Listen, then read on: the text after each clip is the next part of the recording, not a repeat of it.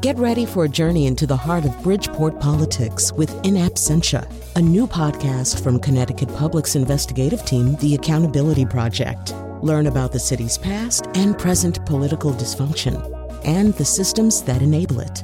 Tune in wherever you get your podcasts.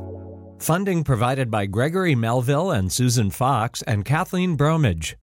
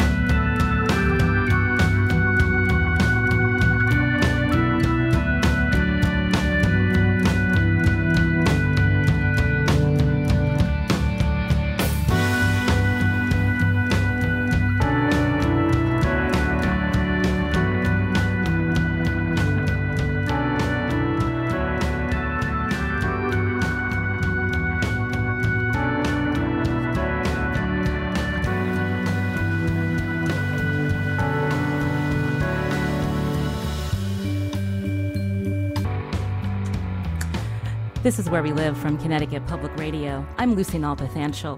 Sorry about that, technical difficulties as we continue to broadcast remotely um, because of this pandemic. Joining us now by phone is Connecticut Governor Ned Lamont. Governor Lamont, can you hear me? Yes, I can. Good morning, Lucy. And thank you uh, for your flexibility, Governor. You can join our conversation, 888-720-9677, or find us on Facebook and Twitter at Where We Live. Uh, now, Governor Lamont, you've been doing almost daily briefings over the last month. You've been traveling to certain locations. Um, as the governor of Connecticut, how often are you checked for fever to make sure you're healthy? Uh, I check myself um, on a daily basis for fever and just uh, any of those conditions that would necessitate uh, having to call a doctor. And uh, I've been very careful, and, and thankfully, I'm feeling pretty good. And I'm not getting out very much. I'm staying very close to the residents here. We know the CDC has issued new guidelines for the public, now recommending everyone wear cloth masks if needed. Uh, is this something that you would consider, Governor, as you continue to travel around the state? Well, again, I'm not doing uh, very much traveling around the state, but if I found myself in a public uh, space where I was, uh, you know, had a hard time keeping the six foot distance, uh, the cloth mask is something I would uh, seriously consider. Tell us about the latest numbers of COVID 19 in our state, Governor. Uh, the interesting um, stat is probably hospitalizations. Uh, uh, most importantly, our hospital system is uh, stretching, but um, bending, but not breaking, especially in Lower Fairfield County. Uh, Fairfield County, which is still the epicenter, but it's moving north. New Haven County now has, um, you know, um, uh, almost as many um, uh, new infections as you have in uh, uh, Fairfield County. And then moving up to Hartford uh, from there uh, with a little less degree, which is good. It gives us more time just as importantly, um, we've got our hospital system working as one. So if it's people and materials we need to go from the northern part of the state to the southern part of the state to give them a little more capacity this month, we're prepared to do that. And the um, shoes could be on the other foot within another month or two. Uh, as of Sunday, more than 5,600 Connecticut residents have tested positive for COVID, at least 189 known COVID 19 fatalities. Uh, Governor Lamont, tell us more about the peak. Is the next couple of weeks going to be pretty bad in our state? And, and what does that mean for our hospital capacity? Well, uh, remember, uh, the peak is different uh, in different places. Uh, so my hunch is the peak in um, Fairfield County, which obviously got hit first a little over a month ago. Danbury Hospital, the first um, person tested positive. Uh, the peak there will be uh, probably in uh, late April. Uh, but then as you f- go further up uh, north, um, it'll be uh, in two week lags probably. So I would guess that um, New Haven County would probably be closer to um, uh, mid May And uh, I think you'll find that Eastern Connecticut probably could be another month after that. Uh, and again, that gives us a little bit of flexibility in terms of mobilizing our assets. And when you say mobilizing assets, what do you mean? Because when we think about how Connecticut hospitals um, really have been working hard to get things like protective equipment and ventilators, um, how much does the state need to be able to handle this peak that you've mentioned? Most importantly, is ventilators right now. We have a limited supply. Um, uh, the federal government's been, uh, let's say, a little slow in um, act, giving the states access to what we need there uh, we put in our order uh, months ago. We had planned for this, uh, you know, very thoroughly. So that said, we know exactly where every ventilator is in the state. We know exactly what um, hospital it may be at. And in some hospitals, because there's a lot less um, hospitalizations due to COVID, they have some excess of ventilators. And in southern part of the state, uh, they're uh, uh, closer to the limit. So that's what I mean when I say we can deploy our assets uh, where needed. When we think about um, how much uh, the state will need because of this surge, where is the Connecticut, state of Connecticut sourcing PPE? Are you having other issues like other states where you think that you're getting the needed equipment and then quickly it's bought out from underneath you? Well, absolutely. Oh my God, we've had more orders that were scheduled for delivery in six hours, and oh, it's just been um, put off for another month. Uh, it, I, I describe it as uh, surge pricing on Uber. You think you got the car, you see the price going up, you keep uh, hitting yes, and then at the last moment the car speeds off in another direction. And uh, it's uh, discombobulated the way we're doing the purchasing um, as a country right now. It really should be centralized in the federal government. We're sourcing material. I was on the phone for an hour this morning with China um, you know, it'd be so much better if uh, the federal government was taking the lead on this. But in the meantime, the states are doing what they can to um, keep ahead of the curve. What conversations are you having with the White House and other officials here in our state about trying uh, to get those supplies here? Uh, we're on a pretty regular contact with the White House. Uh, when I say we, it's uh, generally me and um, you know uh, forty other governors uh, in a conference. I'll be doing that in about a, an hour and a half. Um, where you go on the screen, you get a chance to make your case. Uh, uh, but that's uh, probably not that's not good enough right now. Um, I was on the phone with Dr. Fauci, I think it was yesterday, trying to make personal appeals. Uh, you know, tell the White House and, and as clear as I can that don't think about this pandemic in terms of states. Think about it as a region. And right now, southern uh, Connecticut, which is really New Haven down to New York City, is part of a hot zone region. And they should be deploying assets to the region, not to one state um, as opposed to another. We're going on two weeks of the Stay Home, Stay Safe executive order, uh, Governor Lamont. Uh, you know, are people in our state following your guidance that people should be staying home? And at what point do you, as the governor, make this a mandatory stay at home? Well, when you say mandatory, um, we're telling everybody uh, stay at home unless you absolutely have to go out for um, health related, for um, food, for fuel. Um, you know, there's some key requirements out there. I haven't closed down parks, as you know. I find that a source of some, uh, you know, mental solace. And uh, I, I was at a park uh, yesterday walking through. I'd say predominantly people are um, following the social distancing there. We have big, expansive parks. But Katie Dykes, our commissioner, as you know, has had to, um, you know, shut down parking once they reach close to capacity, just to um, make sure that there are no temptations to do anything but follow the uh, six foot social distancing very seriously. And for those people who are not taking it seriously, Governor, is there more that you can do? Uh, well, there is. I mean, in those, um, you know, uh, grocery, for example, stores where perhaps we got some complaints, uh, people are self policing. Neighbors are sending us videos. If we see um, uh, people are congested at, at a particular store, um, we have sent out the uh, police who have given people a, a friendly reminder for the first time, less friendly the next time, that uh, you have to follow the social distancing orders. This is an executive order and it's firm. You can join our conversation with Governor Lamont 888-720-9677 or find us on Facebook and Twitter at Where We Live. Fred's calling from New Britain. Fred, briefly, what's your question? Uh, Governor, I'd like to know prior to shutting down restaurants and, and businesses, why didn't someone from the Department of Labor come up to you and say, we only have 10 people in this department right now. How will we handle all these hundreds of thousands of claims, which are now causing a five to six week backlog for checks to get out? I mean, that is completely unacceptable.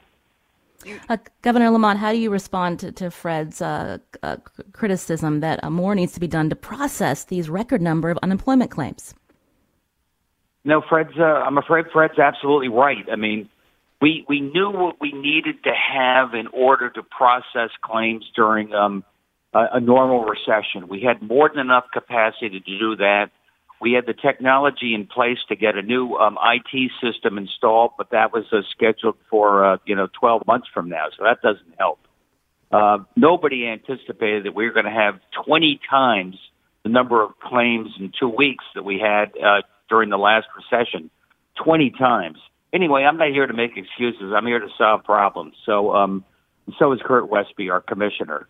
And what he's doing is he's working on a technical workaround. I hope we're going to have some good news on that uh, this week. If that works, we're going to be able to greatly expedite getting those checks out to each and every one of you as needed, hopefully in the next uh, two, three weeks. Governor Lamont, you mentioned a technical workaround. Is are there plans to hire additional staff to process these claims? Oh, absolutely. We've uh, probably tripled the staff there in the last uh, couple of weeks, bringing folks out of uh, retirement, redeploying people from other parts of DOL. And by the way, nobody's uh, losing any of their unemployment. Everything is retroactive, uh, you know, to the time that a company went down or, uh, you know, this COVID crisis hit. So um, have a little confidence there. But we are making this an urgent priority. Hmm. And by Going the way, back- I got to tell you, Lucy, it's true in 49 other states, I'm afraid to say. That's cold mm. comfort. Mm. Uh, going back to my previous question about uh, what more could be done to have people stay at home, to uh, delay again the spread of coronavirus, uh, Seth on Facebook writes, shouldn't we shut down the train system to prevent the spread from New York City? Yeah, I've talked to Governor Cuomo about that a fair amount because uh, uh, obviously, the train takes people cross state borders, just the type of thing that is contrary to our uh, travel advisory and our stay at home order. Uh, that said, um, 95% fewer people on the train today than uh, six weeks ago. And we tracked many of those, or most of those, um, are really essential workers. They are nurses going, um, or doctors going in the other direction, uh, public first responders. So, um, we're following that very carefully, um, and I think it's taking care of itself. Uh, Governor Lamont, just a few more questions. Uh, we know that there are a lot of parents that are doing uh, distance learning with their children while they're trying to work. Uh, some parents weren't too happy when you told New York media a week or so ago that Connecticut schools may be closed for the rest of the school year. Is that a definite timeline now? Should parents expect their schools buildings to be closed until June, June 30th? Uh, Lucy, as you know, right now it's uh, April 20th is the date. Uh, I'm in almost daily contact with our Commissioner of Education, Miguel Cardona. We see this uh, pandemic, um, you know, running into June. So uh, I think uh, the school year we'll have to take a look at that and give people direction, um, you know, as soon as we can. That said, uh, we're going to be delivering um, textbooks and um, other uh, school materials to 180,000 kids over the course of the next couple of weeks. Our amazing teachers are doing tele um, classes right now, and uh, we're trying to get that ramped up. We've got a Scholastic online learning for K through um, uh, 12 kids, and we have Coursera. I hope we'll be able to announce this soon, an online education teaching for our university students as well. So um, we're doing everything we can to make sure this is not a wasted three months, but it's uh, students having a new way of learning and teachers having a new way of teaching. Uh, we just again have a couple of minutes with Governor Ned Lamont. I'm going to paraphrase a question coming in from Aram in New Britain. He wants to know Can you, as governor, compel local city and towns to have employees work from home? He says in New Britain, uh, again, uh, city employees are still expected uh, to come to work. Uh, let me call uh, Erin Stewart on that. Um, everybody who can work from home has to work from home, and that includes uh, city employees. Um, I know that there's some uh, frontline people who have to be there, uh, but um, uh, what we're trying to accomplish in state government and local government is work at home, stay at home, telecommute. Uh, certainly for the next three weeks as we reach a peak, um, and that peak will be coming soon thereafter in New Britain as well. Betty's calling from Voluntown. Uh, Betty, quickly with your question. Sure. I'm concerned about inconsistencies in how, how healthcare providers are directed to utilize PPE. For example, a local healthcare system provides its nurses working in the hospital setting one surgical mask for the week. If soiled or damaged, they have to ask to get another one and it might be provided.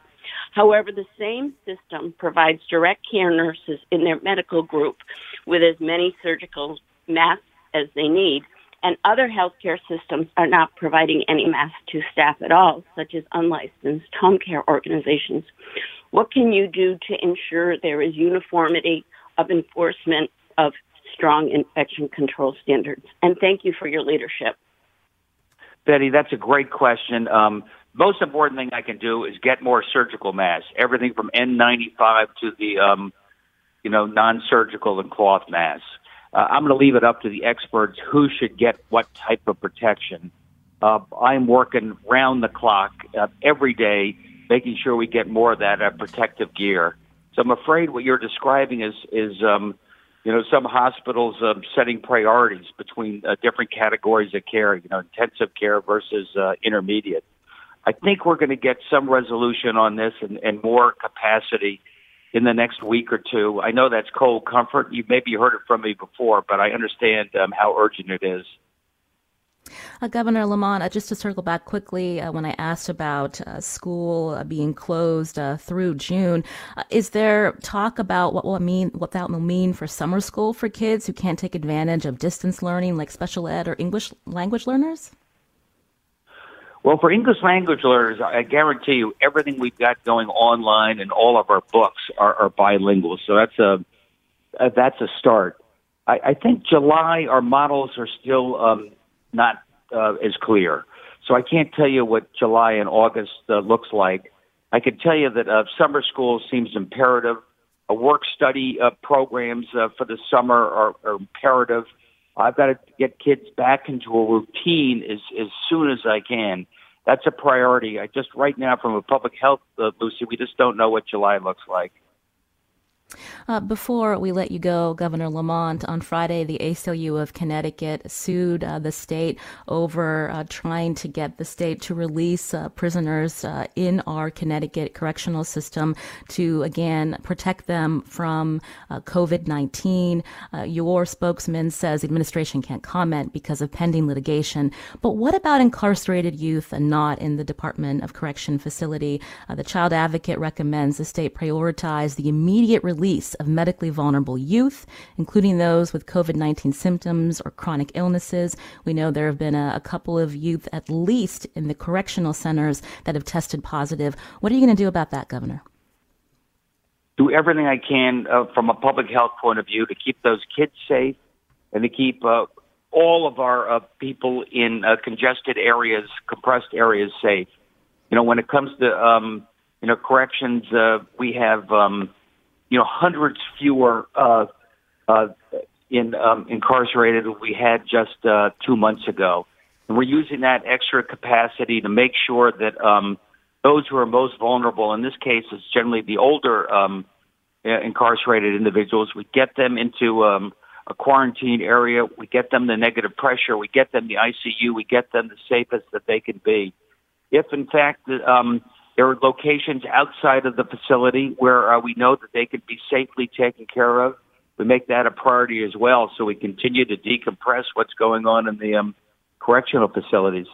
And for the young people, um, a little like what we have um, also with homeless and others, we're doing everything we can to spread people out, make sure that they're um, smaller groups where they can keep proper social distancing. And in particular, uh, Lucy, as you said, if there's anybody that uh, was uh, has tested positive, there's anybody that was in contact with people tested positive, we get them into a safer environment right away. Uh, Governor Lamont, again, we thank you for calling in to where we live. Is there anything else that you want to tell our listeners and Connecticut residents about the next few weeks? I can tell you that the next few weeks are going to be tough. I can tell you that um, the state is as well prepared uh, as we can be with the things that we control. I can tell you that I've been um, so impressed with the people of Connecticut stepping up and um, uh, the hospitals working together as one, the legislators, Republicans and Democrats working together as one. Um, and, and this is how we're going to power through this. I've got some frustrations with the federal government and getting the necessary protective gear that I need because I'm asking a lot of frontline responders uh, to go to war and I'm not giving them um, all the protection that they deserve. I know what a priority that is. I want you to know we're working our heart out and uh, we're going to get through this together. Governor Ned Lamont, again, thank you for calling in to Where We Live, and we apologize for that uh, short delay at, at the top of the segment. We hope to have you back soon. Okay, be safe, Lucy. Take care, everybody. This is Where We Live from Connecticut Public Radio. I'm Lucy Nalpathanchil. Coming up, we're going to turn to an issue that advocates have raised over the last month. They say it's dangerous for people to be in close proximity because of how contagious COVID 19 is. But what does that mean for offenders, more than 11,000 of them inside Connecticut prisons and jails today? We're going to hear from the ACLU of Connecticut, which filed an emergency suit on Friday against the state. And you can join us too, 888 720 9677, or find us on Facebook and Twitter at Where We Live.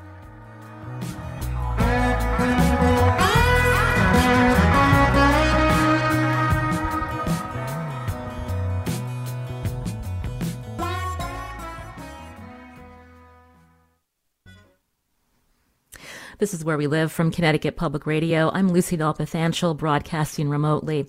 As of Friday, 11 Connecticut inmates have tested positive for COVID-19. Nearly three dozen others are waiting test results. And so far, 19 prison staff have confirmed cases. Social distancing is impossible in a confined space like prison or jail.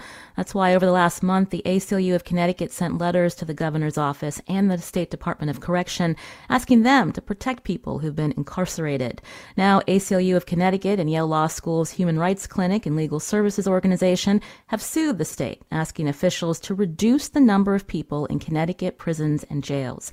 Joining us now by phone is Melvin Medina, who's a public policy and advocacy director at the ACLU of Connecticut. Melvin, can you hear me? I can. Hi, Lucy. Uh, hi, Melvin. Thanks for joining us today. Uh, can you respond uh, to uh, Governor Lamont, uh, what he said about uh, trying his best to keep people separated in these particular confined spaces? And why is that response something that might still trouble you? Well, saying doing everything I can isn't a plan. Valuing people means valuing the need to plan and coordinate the only sound public health solution right now, which is releasing people from prisons to save lives. You know, it's frustrating to hear the governor go on and on about the need for regional thinking and regional approaches when New Jersey uh, and New York have taken action on creating a coordinated plan for prison releases. It's also frustrating to to to know that the only solutions that I could hear uh, in what in Governor Lamont's response was the use of solitary confinement as a way of trying to control the spread of COVID-19, which public health experts have reached out to the governor's office to let him know would be completely ineffective. The the you know I heard Governor Lamont on this call say that you know he's not here to make excuses, he's here to solve problems. Well, the solution to this problem is to release people in a coordinated manner so that we can save lives. The unfortunate Melvin, part, yep. Uh, Melvin, just to just to interject here, uh, for people who are listening, uh, they might hear you say release people from prison or jail and wonder about public safety. So when we talk about releasing offenders who may still have time on uh, their sentence, what do you mean exactly, and how can you ensure that the public will still be safe? So all people people in prison um, are living in a uh, a congregate housing setting, and we I've identified vulnerable populations as those who have uh, medical complications, as people that um, should be should, we should de-densify uh, the the prisons and jails um, for people that are likely to be released already. So, for example, uh, if if your release date is in the next 30 days or 60 days or 90 days, you're going to be released anyways. And it's a better public health policy to reduce the population by releasing those people now rather than keeping them confined and risking spreading uh, diseases. Uh, when you look at our the case that we filed, we've got some compelling cases. Um, we have uh, we have folks that uh, have medical complications. For example, one of our plaintiffs uh, at MacDougall Walker has uh, Hashimoto disease, which is an autoimmune condition um, that attacks a person's uh, thyroid. Uh, we've got elderly folks, 61 year old, um, who's in Willard Cybulski, in Enfield. Um, we've got a person uh, currently right now that's being held in Connecticut prisons on a $5,000 bond that he can't afford and only has one lung. Uh, when you look at the medical complications that COVID 19 uh, causes, these are folks that fall within the spectrum of people that are at risk. Uh, people that are elderly, people that have existing medical complications, um, and people that without reducing the total number of people in prisons mm-hmm. cause a larger threat uh, to the people inside of prisons uh, for because of a rapid mm-hmm. spread of disease. The other thing I'll, I'll note is it is general business for the Department of Corrections and the state government to release people from prisons and do it in a safe manner. Uh, Connecticut's um, Connecticut's uh, crime rate has gone down in the last five years. It's at a historic low. Uh, it shows that we actually can release people and keep people safe. Um, I would also note that the mothers, sisters, fathers, brothers that are reaching out to the DOC uh, and to the governor uh, because they want their loved ones in their homes as opposed to sitting in prison at the risk at the risk of getting COVID nineteen is another example of why we can do this in a safe and thoughtful manner. You're hearing Melvin Medina, the public policy and advocacy director at the ACLU of Connecticut. Uh, we're talking about uh, the ACLU and others filing an emergency suit on Friday, asking the state, the governor, to do more to protect the incarcerated population. Uh, Melvin, the administration points to uh, from March 1st to April 5th, the latest numbers is that the incarcerated population has decreased by 5.6%. Um, how much more should uh, this population uh, decrease uh, for you to feel that these individuals will be safe? Those numbers are slightly misleading, Lucy. Uh, what happened in March was uh, it is true that the Department of Corrections released around 700 people. What they're not telling you is that 333 of those people were end of sentence, meaning in the month of March, their sentence was ending anyways. What they're also not telling you is that in the month of March, in a global pandemic, uh, DOC took in another 342 people. So the net reduction total is 455 people between March 1st and April 1st.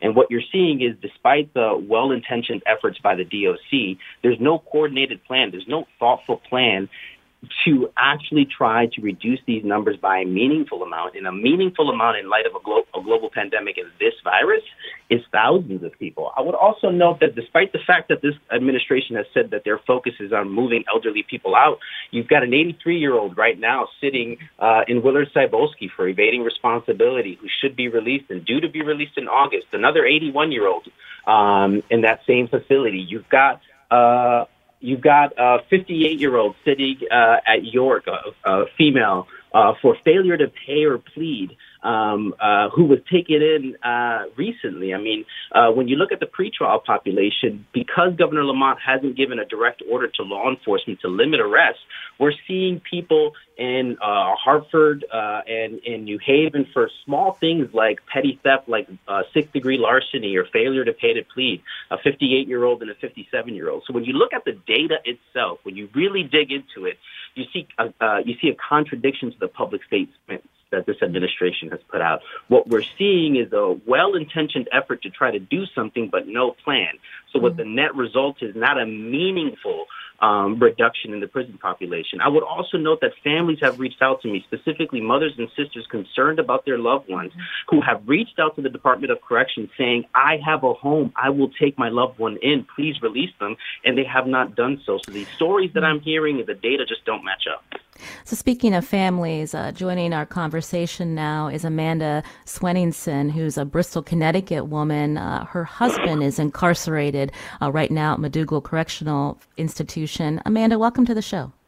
Hi, thank you for having me. So, tell us a, a little bit about your husband. How long has he been incarcerated, and, and what does it look like for him right now uh, with this pandemic while he's in prison? So he uh, went into incarceration at MacDougall Walker in November of 2019. So he's been there about five months.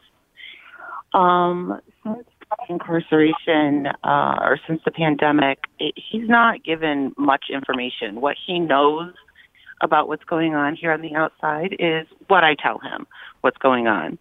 Um, when I ask him about, um, did you see the memo for the inmates that is posted on the DOC website? Um, he has no idea what I'm talking about. Those memos are not posted for the inmates. Um, as far as um, the inmates receiving masks, um, those masks were literally just given to the inmates on Friday, and they're not adequate. Um, when my husband put his mask on, the mask ripped, so he currently does not even have a mask. Um, so a lot of what um, uh, the the the outside world, our world, is being told, um, you know, oh, they're we're taking care of them, we're doing this, we're doing that. It, it's not. It's not true. Um, and how often does he have contact with other inmates during the day? Every uh, he has um, two rec times, mm-hmm. and it's uh, 50 to 60 men uh, during that rec time, and so it's about uh, I believe it's about an hour each time. So you're worried so that no, there's no social distancing in that in mm-hmm. that prison. They they don't adhere to that social distancing. Um, we heard Melvin Medina from the ACLU mention home confinement. Um, is this something that would work uh, in in your husband's situation if he has seven Absolutely. more months on his sentence? And and what can you do to get the word to officials that that would be uh, so to protect your husband's life? So uh, uh, yes, absolutely. He he I can take him in absolutely, and I've done more than anything I can think of to get that word out. I've reached out to DOC, the warden. Um, I've reached out to Rollin Cook, who um, has since blocked me. He will not speak to me. Um, I've reached out to the ACLU. Um, I've reached out to um, other ad- advocate uh, groups. I've reached out to the governor. I've reached out to anyone I can think of to say, hey, um, my I, I, I, I am more than willing to take my husband in and bring him home during this pandemic, even if it's just during the pandemic and you need to take him back after. Whatever the case is, put him on house arrest. I don't care. and um, beyond the fact that your husband um, has about seven more months left on his sentence, you're also worried about him because he has a mental health issue. And how do we? What do we know about what how that's being uh, handled within uh, the prison? They're not looking at his mental health issue at all. Mm-hmm. Um, he also has um, health issues as well. He has high blood pressure, he has um, anemia, and he has sleep apnea. Um, the only thing they do is every couple of days they check his blood pressure. That's it. Mm. Well, Amanda, we, we thank you for calling in to Where We Live. Amanda Swenningson, a, Bristol, Connecticut woman, to tell us about uh, her husband who still has seven months left uh, before he completes his sentence at MacDougall. Uh, Melvin Medina, we talked a, a, little bit about some of what the ACLU of Connecticut would like to see with this emergency suit. Again, uh, releasing those who um, are um, health is compromised, uh, the elderly those who are on pretrial and have yet to be convicted. Uh, but I'm just curious now that the suit has been filed. I mean, how quickly could there be any action um, towards what you're looking for? Well, we're certainly living in um, um, in, in, extraordinary times and in uncharted territory. So that we're we're hoping um, we can get before the court as quickly as possible. Well, we have days, not weeks, to to to, to get to get at this issue and do it and, and do the do the right thing for Connecticut. you know, one thing I want to lift up about what Amanda has raised is the kind of growing inconsistencies of information that we re- re- received, and um, it's not just um, uh, uh, incarcerated people and the families of incarcerated people um, whose stories contradict what the kind of public message on what DOC is doing is. It's also unions, people that work in those prisons. So, you know, for example, AFSCME uh, on April 3rd, um, uh, Michael Tuthill, the president of AFSCME, says you know that they're severely short on good masks uh, to good masks to the point uh, that staff have been kind of reduced to purchase things on their own. That tracks with the governor's statement that statewide we're having an issue with PPE. Um, uh, SEIU 1199, the union that represents uh, the medical staff, uh, you know, what one of their organizers is quoted saying the consequences of an ad, of an inadequate response to the outbreak will be dev- devastating for workers, uh, people who are incarcerated in our communities. So I think you know the fact that over the weekend uh, there was uh, uh, there was a civil unrest and, and uh, Carl Robinson speaks to the conditions in these prisons in light of a global pandemic are not great. Uh, we need a plan. We need a solution, um, and that can come either by way of the courts uh, or it can come right now by Governor Lamont issuing an executive order uh, because he values these people in the same way that he had he's valued every other vulnerable population that he's uh, provided an executive order on. So I think the hope is the goal is a quick conclusion so that we can get people um, uh, who are vulnerable out of prisons. Um, who are medically compromised, part of the pretrial population. They haven't been convicted. People on technical or uh, parole violations or probation violations. Um, and uh, you know the other potential is to furlough uh, mm. people in prison so that they can return to their loved ones mm. in the meantime while we try to stem this pandemic. And you just referenced uh, over the weekend, 100 prisoners were relocated to higher security facilities following a fight Saturday afternoon at the Carl Robinson Correctional Institution in Enfield. Uh, that fight sent one guard to the hospital and was the latest of several incidents at the prison, uh, which a spokesperson for the DOC said was sparked by the state's response to COVID 19. We did reach out to the Department of Correction for this show. They did, they did not uh, respond to our request for comment. But we want to thank you, uh, Melvin Medina, uh, for again talking with us about this emergency suit again filed against the state of Connecticut on Friday. Uh, Melvin is the Public Policy and Advocacy Director at the ACLU of. Connecticut. Melvin, thank you for calling in today. Thank you, Lucy. Uh, this is where we live from Connecticut Public Radio. I'm Lucy Nalpathanchil. Coming up, the Connecticut General Assembly is not meeting because of COVID-19, but that hasn't stopped some lawmakers from weighing in on issues like incarceration during this pandemic. After the break, we're going to hear from State Senator Gary Winfield, co-chair of the legislature's Judiciary Committee, and you can join us too. Find us on Facebook and Twitter at Where We Live.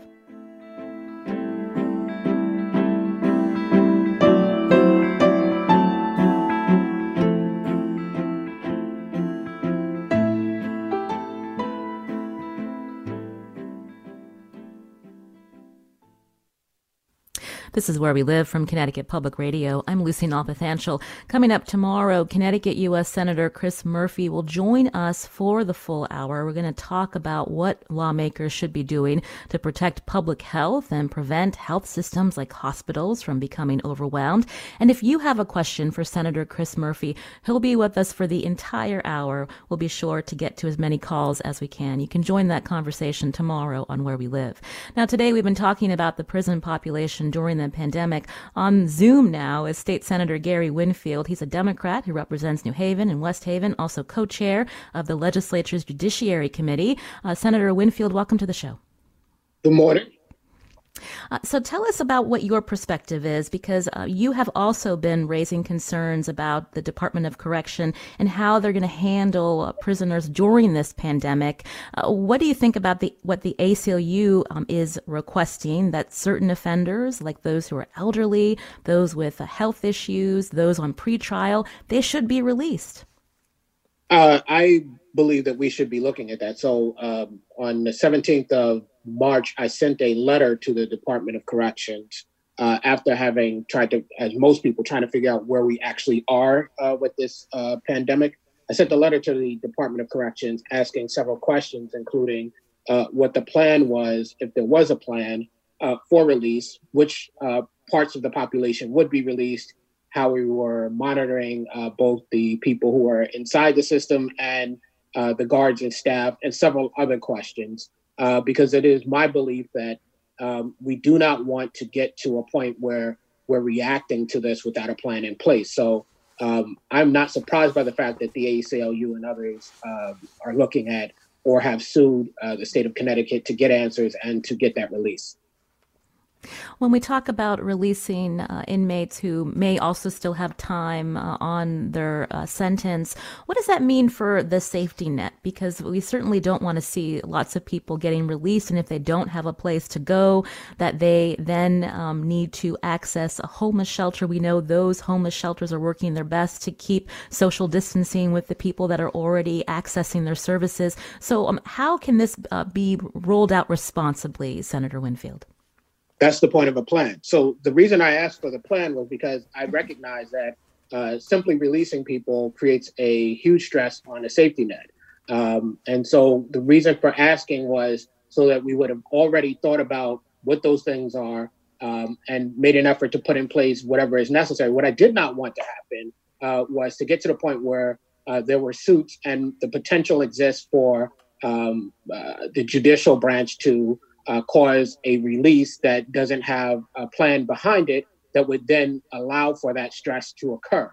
Uh, so yes, there's a there's absolutely a stress on the social safety net. But but let's be uh, real. If there is an outbreak in one of our prisons that has a significant population, you'll also uh, put a stress on the hospitals, which were which are already taxed. And when we think about this, again, we were asking for a plan from the Department of Correction long before we saw now uh, the number of inmates that have tested positive, the number of inmates, or I'm sorry, staff within the prisons that have tested positive. Uh, so when, the, when we think about the, the plan that the DOC has now, can you respond to when they're putting facilities on lockdown? Is it similar to solitary confinement? Isn't that problematic? I, I think, and I think it is problematic. I, I'm not going to debate with the department whether it's solitary confinement or not. Uh, it is confinement to a cell or an area uh, that is not the way we want to be operating. I will say that um, it is too close uh, in many people's mind and mine as well uh, to conditions of solitary confinement. Um, again, a plan allows us to see where we're going, why we're going, and the plan in place for the public to see allows for a critique. And I know that some people are concerned about critique in this moment, but what I do not want to happen uh, is to be a Monday morning report. I am the co-chair of Judiciary Committee, and when this is over, I am mm-hmm. sure that I will be involved in assessing what happened. If I am not speaking now, uh, I think it's problematic to have something to say then. Uh, Senator Winfield, what do you want to hear from Governor Lamont in this moment? I would like for the governor to to inform the people of the state that there may be decisions which are very difficult to make, that we may have to um, release in a structural way uh, some people who people don't want to see. I think if the governor uh, stands up publicly on this, other people follow. Uh, you know, there's conversation about how um, jurisdiction is uh, between the executive branch and the judicial branch, but I think right now everyone looks to the governor for leadership. Uh, so if the governor stands up and says, this is uh, the thought of this state. This is the direction we're moving in. That's where everybody goes. I asked Governor Lamont briefly about incarcerated youth, uh, thinking back to the recommendations from the child advocate. We know that at least three juveniles at the Juvenile Detention Center in Hartford have tested positive for the disease. Some other tests are pending. The judicial branch oversees these two detention centers. So, what? How can the state do a better job of responding to our incarcerated youth and making sure they're safe? I, I think that the governor talks about the uh, public health nature of this. I think we need to keep that paramount. Uh, so there are several things in place. Uh, young people, uh, for all of the planning we can do, tend to have a different level of care when it comes to hygiene, no matter what you do. Uh, so we need to be thinking about how do we remove uh, them from our system and still pay attention to where they are and and uh, the ability when this is over potentially to bring them back into the system. But right now, we need to be thinking about getting them out of these places that we know uh, breed uh, disease um, in normal times. Uh, so when you look at a pandemic of this type with a disease that spreads faster than even the flu, for which we already had a pandemic plan, uh, it is good public public health policy to be doing so. You mentioned that you reached out to the Department of Correction uh, for a few weeks now, and uh, you wanted to hear more about their plan. What has been Commissioner Cook's response to your request for information? The commissioner has given me uh, the plan that's available to everybody. Um, and uh, so I will say that the and the commissioner has been willing to speak with me uh, in an ongoing fashion. The issue I have is that it is still not clear to me what we're doing. So, for instance, I sent a question in asking, "What is the trigger for testing?" Uh, and the answer I got was that it's reflective of the CDC guidelines. But anybody who's paid attention to the guidelines know uh, that there is a certain level of discretion in the guideline. And so I need to know in order to answer my question, what is the trigger for you? Uh, and I can't get that answer amongst several other questions. So it's not that they're not answering, it's that the answers are not complete. Uh, before we go, uh, Senator Winfield, I know we're talking about the incarcerated population. There are other vulnerable populations in our state, including uh, patients in state run facilities uh, operated by Demas hospitals, also Southbury. Uh, Kathy on Twitter has been asking for several days now how is the state responding to these residences that are serving people with disabilities? Aren't, isn't that a concern as well? It is a major concern, and actually, I'm in the middle of uh, drafting a letter to the department uh, asking about that because I'm concerned about places, even in my own city, like uh, the Connecticut Mental Health Center and their ability to actually isolate people and do some of the things that are called for. Uh, and and we we know what's happened with CVH and other places. So uh, it is a major issue. Uh, Senator Matt Lesser has been doing a lot of work on this, along with many others. Uh, and I think um, I hope to be able to raise the um, attention around that the way that I've been able to around the Department of Corrections. Uh, this is a, an unprecedented moment. It sounds like a cliche, but it's true. Um, as a longtime legislator, uh, how are you able to still do your work? How are you still communicating with your colleagues in the General Assembly? So I update my uh, social media constantly. If you're on my Senate Facebook page or even my uh, individual Facebook page, uh, I'm putting out information there. I'm uh, talking to people through uh, Twitter, um, social media is our lifeblood right now. And then, of course, the media has been very good about uh, responding to uh, the questions I have uh, and writing articles around. Them. So there are plenty of ways for legislators to still be uh, visible and heard and impactful at this time. And what do we know about when the General Assembly uh, leadership will be talking about next steps? Again, because we hear from the governor and others that the peak is coming. Uh, I think the answer to that question is that they're constantly talking about it. Uh, I think the the question is when are we going to be able to do something, um, and that is that's changed by the circumstances on the ground every day. So I don't have that answer, but there's a constant conversation about it. Well, I want to thank State Senator Gary Winfield for joining us here on Where We Live. Again, he's co-chair of the Judiciary Committee. Senator Winfield, we appreciate your time. Thanks again. Thank you. Again, uh, Senator Winfield joined us via Zoom. Uh, today's show is produced by Tess Terrible. Thanks to Carmen Baskauf screening calls, and Kat Pastor is our technical producer. I'm Lucy Nalpathanchil. Just a reminder, U.S. Senator Chris Murphy will be on our show tomorrow for the full hour. We hope you join us. Thanks for listening.